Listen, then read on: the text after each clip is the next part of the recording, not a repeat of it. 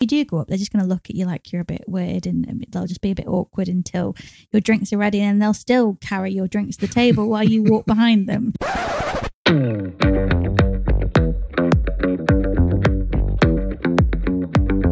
Hello and welcome to episode 80 of a Sideways Life podcast, the honest guide to living and working abroad. I'm Leanne And I'm Al. And welcome back. Hello. Hi, hi, hi. So this is a bit of a strange episode. Well, not a strange episode, but it's this is the first. This is the first time I think we've had a, re, a listener request for an episode. Is that right? We have. Yeah. So we've got Mai and Tom, Yes. um, and they uh, they're kind of relatively new listeners, and they've asked us. They're off to Spain, where we are currently, and they've asked us um, about what are the cultural norms of living in Spain. And well, I, I'm guessing they're going to be working a little bit, but they're mainly like working freelancing, aren't they, or with their own business. I think so. Um, so we thought, what an interesting episode we're going to do. So we spent a few hours the other night when we were uh, sitting in Spain. In fact, it was the hottest night I think of the last twenty days, wasn't it? Yeah, it was warm. It was what nine o'clock and still about thirty-eight. Yeah, it was. It was a lot, but we spent some time. We made some notes, and actually, we had so many different things um, to share about our experience of living in Spain that we're actually splitting this into two episodes. Yep. So, Tom and Mai, you asked for one episode. We're giving you two. Lucky devils. Two for the price of one. That'll be in episode eighty-one, which will be released next week. So we've got a lot to get through. So shall we just crack on? I think we should, and I think before we start, we should we should preface this by saying this is our experience as Brits being in Spain. We have lived here for four and a half years, spent about six ish months in Spain after we we stopped living here. Um, we've mainly been based in Andalusia, so that might skew some of the the things we chat about. Um, so if you are Spanish and listening, one, this is just our perspective, just our opinion, just what we think. This isn't to say it's right or wrong, it's just our experience of it. Please correct us if you think we've misinterpreted anything. Um, and educate us further. What have we missed out that you think is a particular quirk of life in Spain? Yep. You can email us at sidewayslife at gmail.com or you can just search for us, a Sideways Life, on Instagram on your message. And Leanne will be taking care of those DMs. Um, so just to give you a bit of context, there's kind of eight categories that we've we've split this up into. I'll give you the categories so you know what's coming up. So the first we're going to talk about is basically culture of Spain. Then we're going to talk about eating and drinking in Spain. Of course we are, because that's mainly about 80% of what we do is eating and drinking in Spain. then we're going to talk about the language. Then we're going to talk about transport. Finally, weather and living. And oh no, sorry, weather and living, then shopping. And then there's two sort of bonus rounds here, which is things we can't get a head around as British people coming to Spain. Um, again, no criticism, just stuff that just was very foreign, literally and figuratively to us. And then things to avoid as a specifically as a Brit, but probably as any kind of tourist or in or guest of the country. I think that's exactly it, isn't it? Regardless of of what we share today, we are very aware that we are guests in any country that we visit that isn't our native home, um, and therefore we try to exercise the right amount of of respect for that. Um, so yeah, remember that if you are going to a new country, either on holiday or to live and work abroad, you are a guest. So be respectful, be open to learning, and just don't be a dick. Don't be a dick is great advice. First rule: don't be a dick of life, actually, let alone traveling. So, should we go through quickly these these things that we've thought about in terms of culture? Yeah. So the first one, and again, I mean, no disrespect to the to the men of Spain. This might just be my experience, maybe particularly in the country. Um, and it's certainly not a unique thing to Spain. There are many No. other countries we've been to where we've experienced this as well. I've experienced this. It can be fairly traditional in the views, I guess, of kind of roles or status of men and women. And we have experienced in Spain uh, me asking a question and then the answer being directed to Al hmm um, which is a little bit odd. Um, I know we have other other expat friends that experience this in other places as well. And you do have to kind of, you know, do what you can respectfully to to challenge that type of behavior, but it can be a bit weird initially. Yeah, and you often find that um, that if Leanne's asking a question, then you might find that someone's going to talk over her um, directly at me. I mean, the other thing which, which confuses the hell out of people is um, is that I drink tend to drink sort of medium white wine. Leanne drinks a really heavy Rioja. They bring it over to the table. They put the Rioja next to me and and the, and the sweet white wine Yeah. for the lady. And obviously we just swap it around. That blows their minds. And also when we come to pay, often Leanne uses our joint card, but she has the card with her, so they give the bill to me and Leanne pays. No, They do tend to give the bill to the man, which I'm not. I'm not complaining about, but it's on the joint card, so you know. exactly. So the second thing is that fans, as in like those Andalusian um, dotted fans you see, they're real thing. Like, the hand fans. That's it, the hand fans, the ones that you know you you. I don't know how to describe it. You flick it out. Leanne's really good at doing it. She can do it one hand and flick it out and go. Um, so those are definitely a real thing, which um, it kind of was a bit strange. But then we realised, of course, it is because people are hot and the older ladies need to cool down. I think that's it. You imagine it to be the something you just see on movies, or it's Mm. just for flamenco dancers, or but no, it is a genuine way of life. Every every woman has a fan a handbag. And quite often, uh, some of the older ladies, I think I'm right in thinking that traditionally the older ladies dress in black for mourning for a few years after their husbands die. So you can imagine being in black, a full long black length dress when it's 38 degrees outside, you definitely need a fan. Yes. So, Yeah, and I think the next one is is religion is big in Spain, and that might not be too much of a surprise. It is dominantly a Catholic country and has lots of history with the Catholic Church, but it is still a big thing, and not even necessarily in terms of everyone you see will go to church on a Sunday, but religion plays a big role in the way of life, in the festivals that happen, in everything. Really, just it is a it is a big part of life, and with that as well comes a, a level of respect that you have to show if you're going to a church or a cathedral. And there are lots of church and cathedrals that are open to tourists just to have a look around.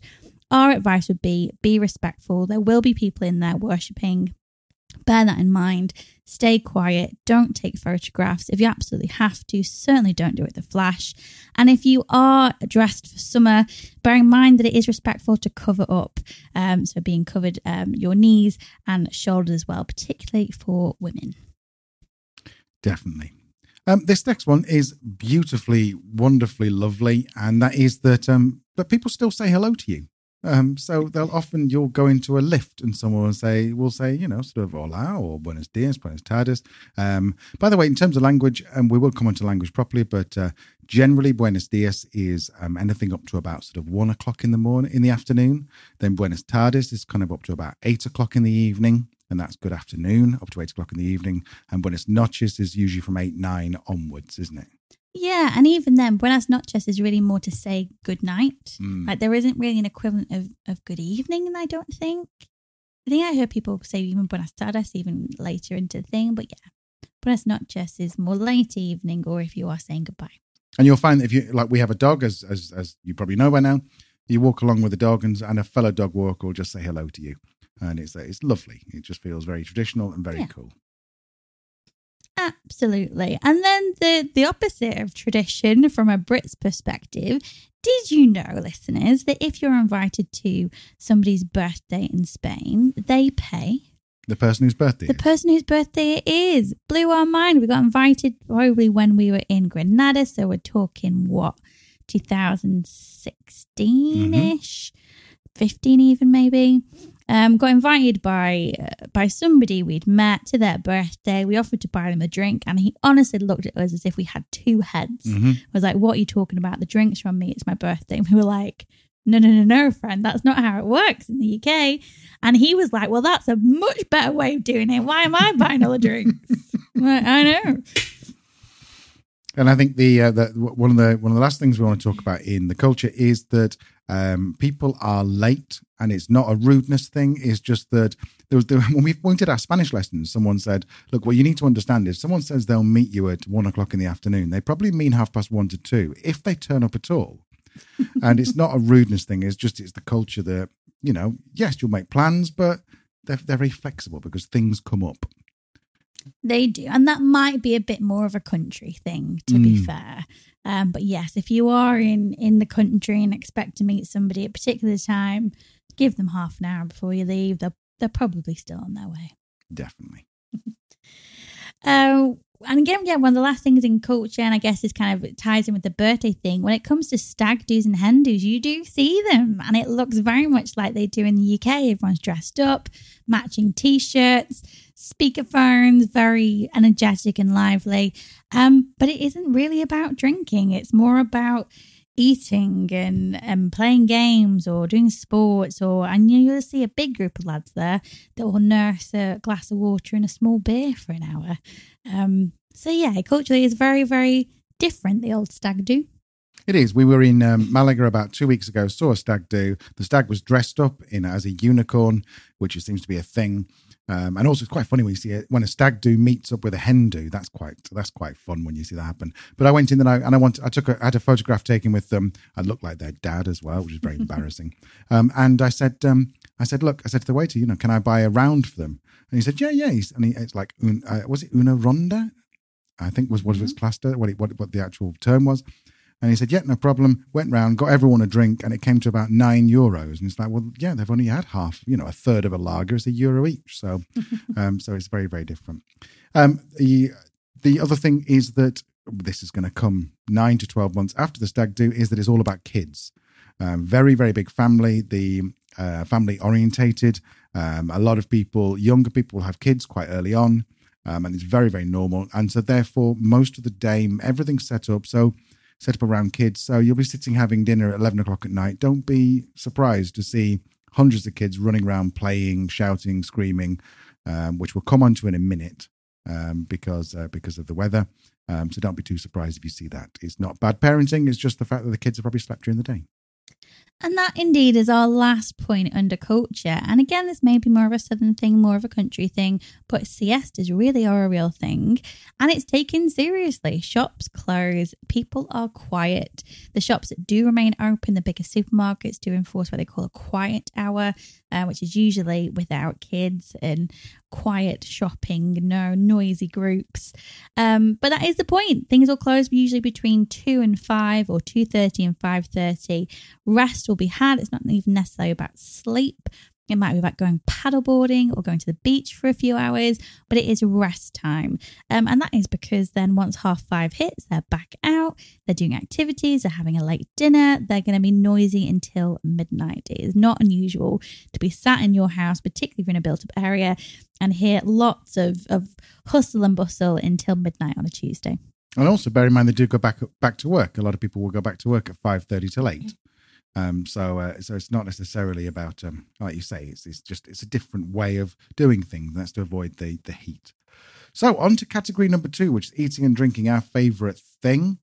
And um, the one thing I'm going to kick off with here is that you'll find that in cafes and bars, you'll see lots of napkins on the floor.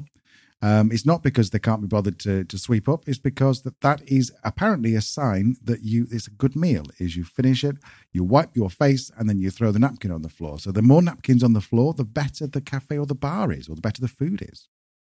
Yeah, which seems strange to us, but it's yeah, what a great sign of respect. But That was so good. I throw my napkin down to you. Um, yeah, the next thing, I guess, sticking with um, kind of restaurant etiquette, um, the table service is excellent. And the vast majority of places you go into, whether it'll be a bar or a restaurant or a cafe, will be table service. You don't need to go to the counter or the bar to order your drinks. You certainly don't go up to pay. Um, and if you do go up, they're just going to look at you like you're a bit weird and they'll just be a bit awkward until your drinks are ready and they'll still carry your drinks to the table while you walk behind them. Um, so, yeah, table service is a thing. You don't really go to the counter or the bar. Exactly. And you, and I know you know this, but don't be clicking your fingers. Don't be that person. They are the they, they are professional waiters and waitresses over here. They are fantastic at at their job. Um, when it comes down to it, then, uh, so you come to pay your bill. Excuse me, you come to pay your bill and you leave a tip. Well, the customary tip is if it's just a coffee or a drink, then you can just round up by a few pennies, then maybe 50 cents, uh, a euro, something like that. If it's a food, then 10% is generally acceptable. If you chop tip 15, you'll get a, you know, you'll get a hug. Um, but um, but ten percent is, is is acceptable. If you've had a great meal, then you know feel free to tip more. Um, but uh, don't feel like you have to tip 15%, 20% if you're from America and Canada, um, because that's not necessarily a thing over here. Yes. And going back to what you were saying earlier about good cafes and restaurants will often have napkins on the floor. Well, a great restaurant won't always look the part from the outside either. Some of the best restaurants we've been to look just quite average and a little bit, dare I say, run down from the outside. Um, but will serve some of the best food and drinks that, that you will ever experience in Spain. So don't judge a book by its cover. Go in, have a drink, have a tapas, and then make up your mind. Talking of having a drink, then um, in the UK, it's very, very. I don't know if it's the same in America and Australia, but if you order a glass of wine, then it might be three euros for a glass of wine or seven euros for the bottle. And they're obviously trying to get you to buy the bottle. Over here, there is a much more relaxed outlook towards drinking. So a glass of wine will be exactly what the bottle cost divided by whatever 175 over 750 is.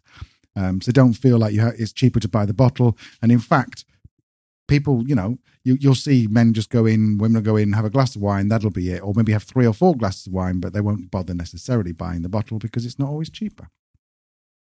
Yes, and I think my only add-on to that would, would be that typically that there's usually a really great wine selection by the glass, um, but the more expensive the bottles get, then that is when you're going to pay for a bottle, not by the glass. But honestly, there are very few restaurants where that is even necessary. The quality of wine by the glass is great.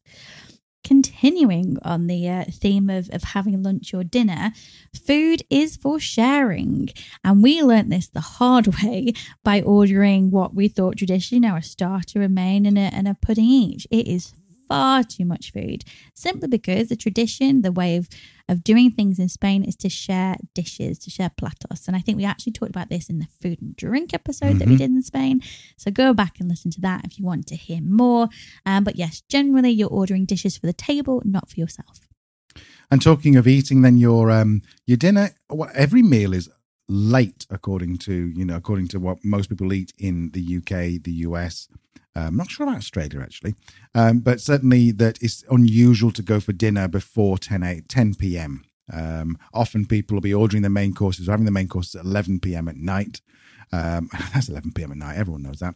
Lunch tends to be about two till four, and breakfast um, often people go to work, do an hour's work, and then go out for breakfast, maybe ten o'clock, and um, and they'll they'll tend to have things like tostada, which comes with a little. Instead of having, it does come with jam, but also quite common is to have a tomato. I think it's called rallado, where it's basically just just liquidized tomatoes that you spread on your toast, a bit of olive oil and a bit of salt. Sounds a bit weird, but it's really, really, really nice. So you're going to be eating a bit later than what you thought, and but don't go out for dinner at seven o'clock because you, one, you'll be on your own, and two, people will look at you and go, "What the hell are you doing? Why are you here?" Speaking of delicious food, uh, one of the things that, that we notice is how people describe good food. And you get the ones that you'll understand, muy bien, muy buenas, very good, very good. Um, but some people describe food as muy rico, which directly translates as very rich. And that direct translation in English is sometimes you describe something that is tasty, but too much to have in one dish. It's too rich or it's very rich. In Spain, that is one of the best compliments you can give to the chef is the food is muy rico. Definitely. Um, another thing is when you order more drinks, then they'll bring the drinks to you and they'll take whatever's left in your glass. Even if it's like half full, they'll take it away. So if you, in the UK, you tend to pre order drinks, you go, right, I'm a third of the way through my pint, so I'll, or third, third left, so I'll order another one. Just bear in mind that if you leave your glass unattended, then it will be taken back and binned. Yes, it will. And talking about drinks after dinner, don't be fooled into thinking you're going to be a party animal if you're up until 1 a.m. having a drink after a marvelous food. There's a saying in Spain that is if, if you're home by 2 a.m., you've only gone out for dinner. So if you are looking for a bit of nightlife, if you're, if you're a bit younger than we are or a bit Hmm. more energetic than we are and you're looking for a night out, have that siesta friend because you will be out until 4 5 a.m. at least. When I'm talking of going out and nipping around, it's okay to stop in one place and have a little tapa or two tapas. It's it's perfectly okay to do that. In the UK, you, you couldn't imagine going to a restaurant saying, "Can I have two starters? Thanks. Can I have the bill?" and go to somewhere else and have two starters. But it's perfectly okay over here, and and certain places are very famous for a certain type of tapas. Um, so that's perfectly okay. And then talking about things that aren't perfectly okay. Often Mm-hmm. in Spanish restaurants in the UK, and I'm sorry if there are any Spanish people listening, cover your ears because this one might hurt. but in a Spanish restaurant in the UK, typically you get a little a little pot of olive oil and a little pot of vinegar, sometimes together, and you get your bread and you dunk it in and you mix it around and then you eat it. That is not the purpose of bread. It's not the purpose of oil and vinegar. Oil and vinegar is for your salad, your bread is for scooping your food up onto your fork or for mopping up the sauces of your dish. So, coming to the last couple on the food and drink, um, we need to talk about spirit measures. Now, what's interesting is that there's a Weights and Measures Act of 1968, I think it was. Um, I used to be a, land, a pub landlord, so I should know this, but I've probably got that year wrong. And there's a Weights and Measures Act, which means that in the UK, and I'm guessing most of the other parts of um, of, of, of the West, um, you will be um, if you want a, a shot of vodka, you'll get exactly 25 milliliters and then you'll get a multiple thereof. Whereas in Spain, there doesn't seem to be that thing. So they'll come over and they'll bring a bottle and they'll bring you your glass, your ice, and then the bottle of vodka, gin, whatever you're drinking, and they'll pour it from the bottle. And they tend to count somewhere between seven and nine pours, which we work out roughly works out as a double to a triple. Yes, for, for domestic spirits or non premium spirits, it's a Yes, seven to nine point. pour. Yes, so if you're asking for Hendrick's, for example, that'll be carefully measured out into 25 mil. If you're Or asking they'll do like a four or five pour. Yeah.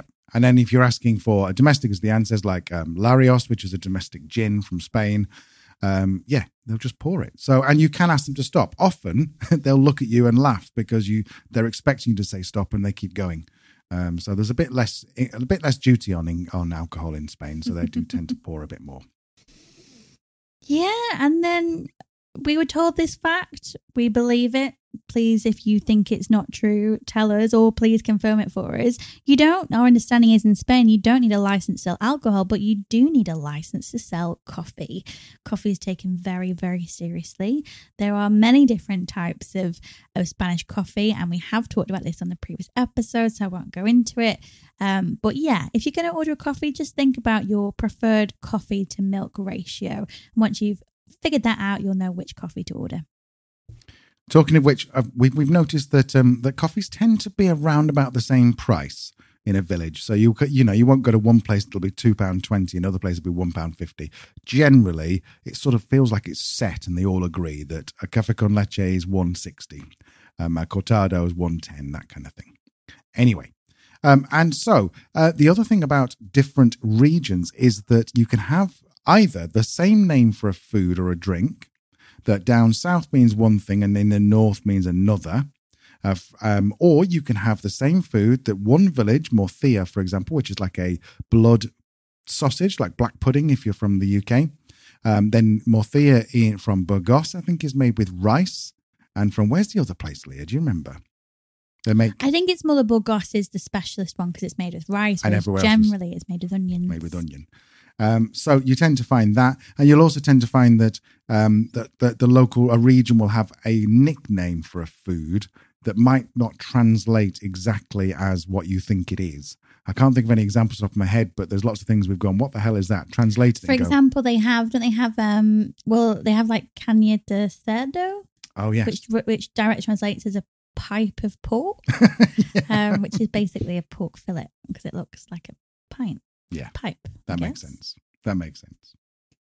So yeah, I'm talking about differences in food, Spain is no different to any other country in the world, I'm sure, where where you are staying, the region in which you are, is going to dictate the type of food that you're eating. You're going to have very different food in the north or the south, very different food in Catalonia or Galicia or Basque Country. Um, the coast is all going to be about fresh fish and seafood. The country is going to be all about great meat. And if you're a vegetarian, good luck to you, my friend. they do have something. Um, the they call it calamares, calamares del campo, I think, which is onion rings. And calamari obviously is the rings around a calamari. So you can have you can have onion rings. There's lots of potato dishes. Patatas pobres, I think, is one of the most famous ones. I, as far as I know, it's vegetarian, although they might use lard for it. I don't know. You'd But, probably have to check they use olive oil instead of lard, yeah. but there's, there are lots of things that if you are a vegetarian, and they're also fantastic at things like the the gluten free. They are, and the lactose free. Yeah, they're really, really good at that. Really good at that. Okay, so the final thing in eating and drinking is that if you go to certain cities, Granada being one of them, is that your drinks will be slightly more expensive, but you'll get a free tapas with it.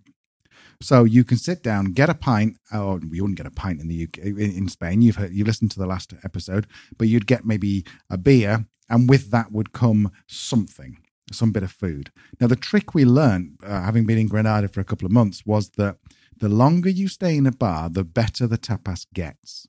So by the time you've had four drinks, they're bringing out, you know, pieces of steak and stuff for you, whereas the first one might just be one of those uh, tortilla, the potato tart potato and egg tart things. Um, so so it is worthwhile sticking to one place for longer. And Granada definitely does it. I'm pretty sure they do it someplace up in the north, but I can't remember exactly where. Granada is such a good place to do that, though. And as you say, the tapas gets better with each round, and then you're going to get different places that are known for different tapas and you can just go onto this just google it you always find a website that will kind of run down what it is that they they specialize in and keep your eye out as well for different um towns. I think Tarifa does one that's like a tapas route, uh, where then each restaurant in the select restaurants within the the town will produce like one great tapas dish. And the idea is you make your way through the route of restaurants until you've tried them all. Another one that does that just incidentally is Valladolid in just north of Madrid. And um, that's apparently where tapas was invented, and they have a ruta de tapa which is a very similar thing. Yeah, so I think that's enough about food and drink. Um, if you do want to go back and listen to that previous episode where we talked a lot more about food in Spain, it's episode 77 13 Ways of Spanish will know you're a tourist. Definitely worth a listen. Okay, so we're on to language next. Um, so I think the first thing you, first thing about language is um, that we people will say goodbye when they see you. So um, hasta luego um, which is shortened to ta luego, ta luego, see you later, or until later. Um, often people walk past the people, friends in the street, and they'll just go ta luego as they walk past. And what they're saying is basically, literally, until later, which is what they tend to say goodbye, but that's what people will say as they walk past. I guess it's like us saying, all right. Yeah, all right. All see right. you later. See you later. But it still sounds weird if you walked up to up to your friend and went and they and they went, and they said, "See you later." You went, "See you later." Yeah, but then it's like, who are we chatting to? Maybe it's one of our, um maybe one of our American friends that like couldn't they couldn't get their head around the fact that we go, "You all right?" And we have no, we're not asking how you are. Don't answer that question directly because that's not what we're asking. So it's probably a similar similar thing saying "Hello again." Definitely. So I guess the other thing in terms of body language, perhaps uh, the kisses, it can be a minefield. Is it two? Is it three? Is it four? Some places in France apparently have five. Uh, from our experience, it is two kisses, uh, typically between women and women or men and women. And the embrace gets more familiar as you become more familiar with the person. So typically, it'll start with a handshake and two kisses, then maybe a shoulder hold, and then maybe just a big old cuddle and two kisses on the side. okay, so the next thing I've got is learn a little bit of Spanish and try it. Um, you're you're going to get it wrong um, a, a, lot when you first start off. Um, don't be worried about someone repeating back to what you what if you ask for um, una cana instead of caña, then don't be afraid. You know, they, they might say back to you caña. They're not correcting you; they're just confirming they've understood. So just try it. Most people are brilliant. The weirdly, the further towards a tourist area you get, the more annoyed they're going to be about you trying to speak Spanish to them because they're busy, they haven't got the time, and they're going to speak English a million times better than than probably you do. so certainly much, much more, much better than when you can speak Spanish. Exactly, yeah. So don't be put off if you you speak Spanish and someone speaks back to you in English. The fact is they've understood, they're just busy. Um, Speaking of Spanish, it again, it's like any country. I'm sure there are different dialects, there are different accents, and accents. Some are easier to understand than others. We spent a lot of our time in Andalusia, which is known for being one of the most difficult places to learn Spanish. So if you are heading down to Andalusia to live and work abroad, or even for a holiday, just bear that in mind. One of the biggest things they do is they drop their s's on the end of words, and they'll push words together. So instead of saying dos más in terms of two more, they'll say doma. And this kind of goes through you'll hear gracia instead of gracias. Um, and it's it's fine when you kind of you're in that context, you know what they're saying, um, but it can get really confusing if you think you're hearing it a different word and you're trying to figure out that what that is. Don't be afraid to ask people to speak more slowly. We've done that, and they're very willing to help.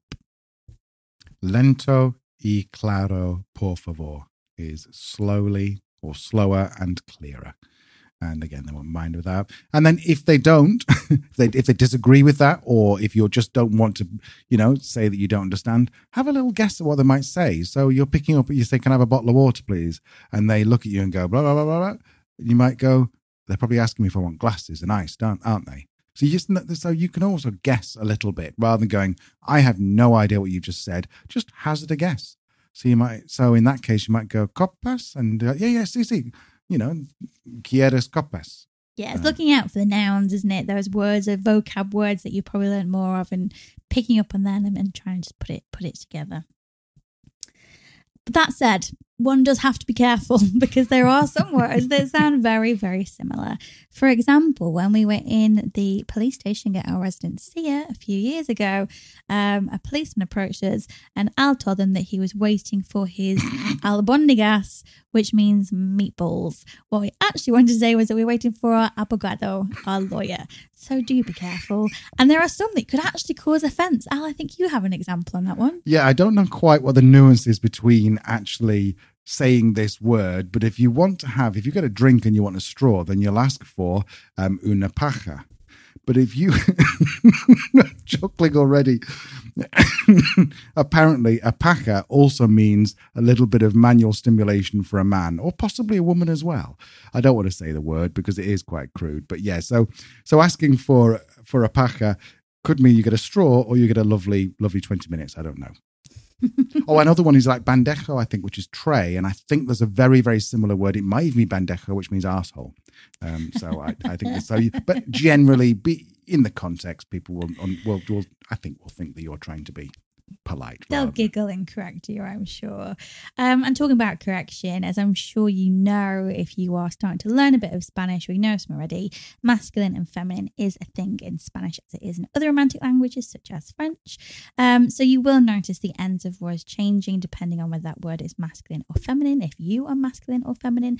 Um, so you will hear una versus uno, ella versus l, um, and so on. And then you also get into the tricky conjugation of verbs if you really want to dive into it, where the ending will actually change.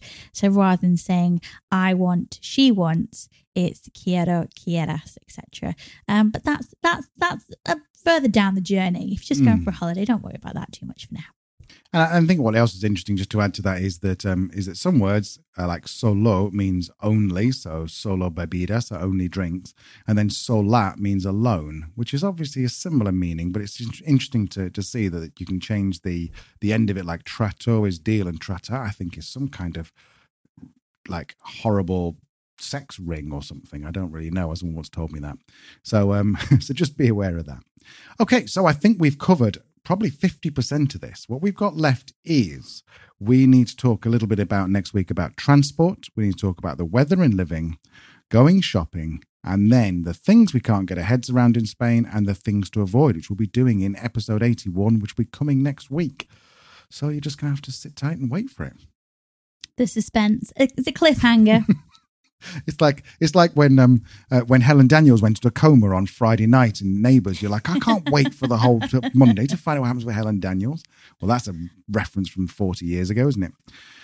Anything else to say before we uh, before we uh, knock knock this on the head? No, I think again, if you have some of your own quirks that you've experienced or, or things that that you think we might have got wrong or right, get in touch, let us know. To recap, we've covered culture, eating and drinking, and language. Uh, so yeah, you can email us, us at a sideways life at gmail.com or on Instagram, a sideways life. Okay, we'll see you next week for part two. See you next week.